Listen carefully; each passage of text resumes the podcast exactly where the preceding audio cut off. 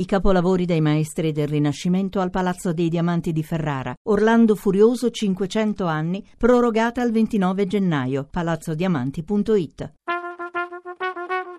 Tra poco in edicola. Allora, eh, due telefonate rapidamente e poi torniamo ai nostri ospiti. Gianfranco da Civitavecchia, buonasera. Buonasera. Prego, dovrebbe abbassare il volume della radio per cortesia che c'è l'eco. Sì. Prego. Allora, dottor Mensurati, io vorrei che qualcuno del PD, che sento spesso anche da Belpietro, e tutte le volte che li sento mi viene un travaso di bile, mi spiegasse per quale motivo un ivoriano che viene da un paese dove non c'è guerra e dove hanno un PIL dieci volte il nostro, No, no, deve, avere, deve avere da noi colazione, alloggio, colazione, pranzo e cena per anni e il, eh, l'italiano che ha perso il lavoro deve dormire in macchina. Soltanto questo mi devono spiegare. Va bene, Poi Gianfranco. molto spesso dicono che anche noi eravamo un, un paese di eh, emigranti, ma noi emigravamo in un paese 35 volte l'Italia, spopolato, con tanto di passaporto e nessuno ci dava colazione pranzo e cena. Quindi è un paragone con gli immigrati italiani che non si può e non si deve fare. Benissimo Gianfranco, grazie. Mi raccomando la sintesi e non voglio interrompere nessuno, qui non censuriamo nessuno, ma veramente se no non ce la facciamo. Togliete la parola a chi è in attesa dopo di voi ed è un peccato. Angelo da Torino, buonasera. Buonasera dottor Stefano. Prego. Eh, brevemente, sarò telegrafico. Le chiedo, eh, tutte queste eh, strutture ricettive, di- chiamiamole cooperative, che accolgono questi migranti, eh, non sono per caso una, una fonte di, di corruzione o di spreco o a un certo punto così eh, un modo come un altro di, di guadagnare, no?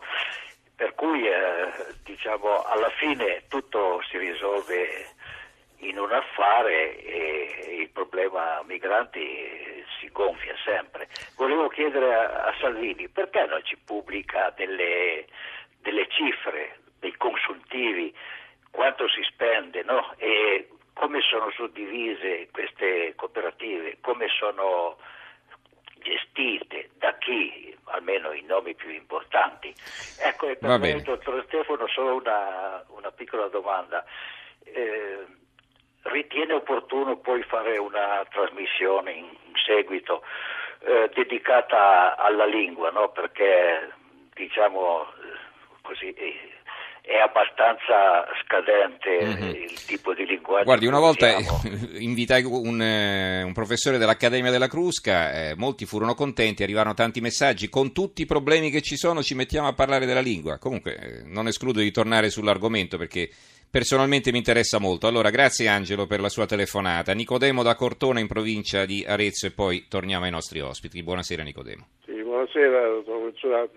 Condivido molto eh, l'opinione eh, dell'onorevole Campana, eh, cioè di creare, purtroppo ne abbiamo questi e eh, dobbiamo crea- sistemarli però, e questo è giusto, in piccole comunità, non solo in piccole comunità, ma dando la possibilità loro di poter lavorare, perché noi li vediamo tutti i giorni senza fare nulla, vagabondare, eccetera. E questo è il vero problema, perché non è quello di- dell'accoglienza, che indubbiamente leso, specialmente quando si tratta di un asilo politico, ma quanto il lavoro, che purtroppo non, non fanno nulla. È il vero problema, ritengo perlomeno, che sia questo.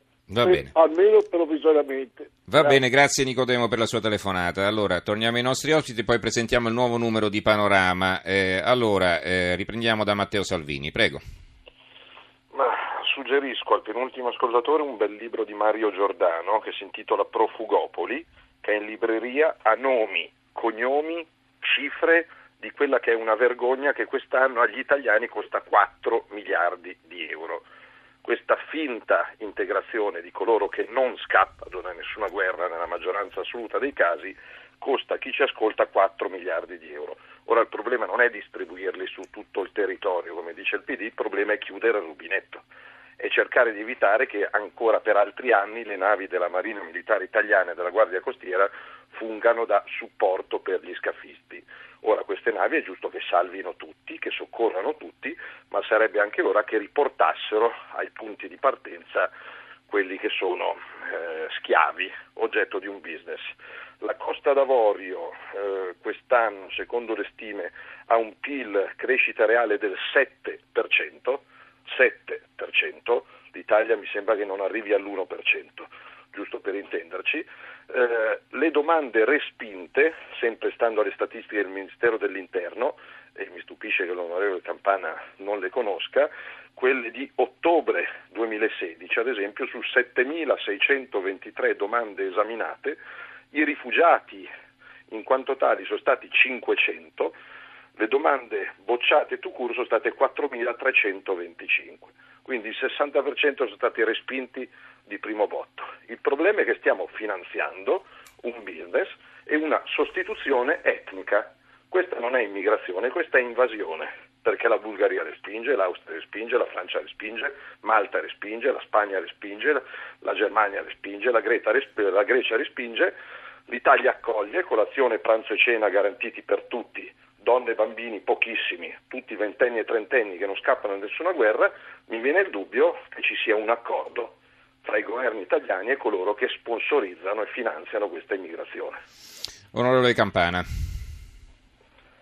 Allora, dunque, no, per, per, i numeri con l'onorevole Salvini abbiamo una lunga lista di discussione rispetto ai numeri, però, ripeto, ci sono i numeri del Ministero e quelli che ha citato l'onorevole Salvini sono solo quelli dell'asilo politico, a cui vanno aggiunte protezione umanitaria e protezione sussidiaria, che come immagino l'onorevole Salvini sappia sono altre due tipologie di protezione umanitaria verificate dall'Unione Europea.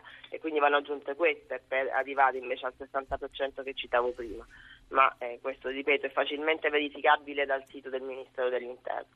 E, ehm, io continuo a dire che il tema non è soltanto l'accoglienza in Italia, altrimenti noi non risolviamo il problema e parliamo diciamo, per luoghi comuni e per banalità facile dire da chi non governa in questo momento, bisogna fermare chi sta arrivando. Allora io invito l'onorevole Salvini ad andare su una costa qualsiasi della nostra Italia, Bella Italia, a Pozzallo magari, oppure ehm, ancora più a sud della Sicilia, e verificare che le persone che stanno scappando, che magari attraversano parti diciamo, sconfinate del, del, del, del, Corno d'Africa, dell'Africa, degli stati africani per arrivare in Libia, da, da cui partono. In Libia la situazione internazionale anche lì è abbastanza evidente, dove non c'è un governo stabile, non c'è chi sta verificando che quello sta diventando nel corso degli anni purtroppo un posto naturale da cui quelle, questi barconi, queste navi della speranza partono. Allora il tema è come bloccarli in mare il tema vero è invece le risposte, servono regole certe. Chi ha diritto all'asilo politico e quindi chi per le regole, ripeto, internazionali, per il diritto umanitario deve poter essere salvato da morte certa, perché le persone che arrivano sulle nostre coste, io l'ho verificato con le mie orecchie, dicono noi scappiamo da morte certa e quindi tentiamo la morte incerta. Questo è un libro fantastico di un suo collega che ha scritto il Corriere della Sera, che ha scritto questo libro che ha raccontato le traversie di un immigrato che è partito diciamo, da una, dalla, dalla, dalla, dall'Afghanistan, è arrivato in Libia, è partito su un barcone, è arrivato dopo tre mesi in Italia e quindi chi ha diritto a salvarsi la vita deve poter rimanere nel nostro paese e in Europa. Chi non ha diritto deve essere rimpatriato. Questo non lo dico adesso, non lo si dice dopo Venezia, ma lo diciamo da tempo. Com'è la soluzione però? Perché è facile dirlo, è difficile poi realizzarlo, perché se tu non hai nessun accordo con quei paesi da cui partono, il rimpatrio coatto è prima complicato, costoso e non ha esito se non c'è un accordo bilaterale con quei paesi. Quello che il nostro governo sta facendo non da oggi, non da ieri che è scoppiata la protesta nella, nella, nella, nel, nella CPA di, di, Venezia, ma da tempo, cioè da quando abbiamo iniziato, prima con Alfano, adesso con Miniti, a fare questi accordi bilaterali con questi paesi, addirittura provando anche a verificare con una voce abbastanza isolata purtroppo, purtroppo, in Europa perché l'Italia se ne è fatto spesso carico mm. in solitudine, è quello di provare a mettere dei centri in cui si possa fare la richiesta di asilo politico anche nei paesi terzi, cioè quei paesi di attraversamento di molti di questi migranti prima ancora della partenza. Io ricordo allora, sempre, non eh. soltanto l'onorevole Salvini ma anche a chi ci sta ascoltando, che grazie agli uomini e alle donne del, delle forze di polizia italiane, della Marina e de, della Guardia Costiera, noi siamo riusciti soltanto nello scorso anno ad arrestare e a, a mettere, diciamo, ehm, a consegnare alla giustizia più di mille scafisti. Questo significa anche la possibilità che Mm, si tolga dai trafficanti di morte perché questi sono e quindi anche da tutta la corruzione, da tutta la mafia che intorno agli scafisti si costruisce la possibilità di continuare a farlo. Benissimo. Allora, agli uomini e alle donne italiani. Allora, intanto è arrivata la stampa, eh, vi confermo che insomma non è che è stato firmato l'accordo, il titolo adesso ve lo posso leggere per intero, intesa con Tripoli per i migranti e tra virgolette il piano italiano, la difficile missione di Minniti, bozza pronta, dubbi su Serrace. Quindi questa è praticamente anticipano la bozza eh, dell'accordo che Minniti eh, spera di riuscire a sottoscrivere in Libia, quindi non è che l'accordo era stato firmato. Allora,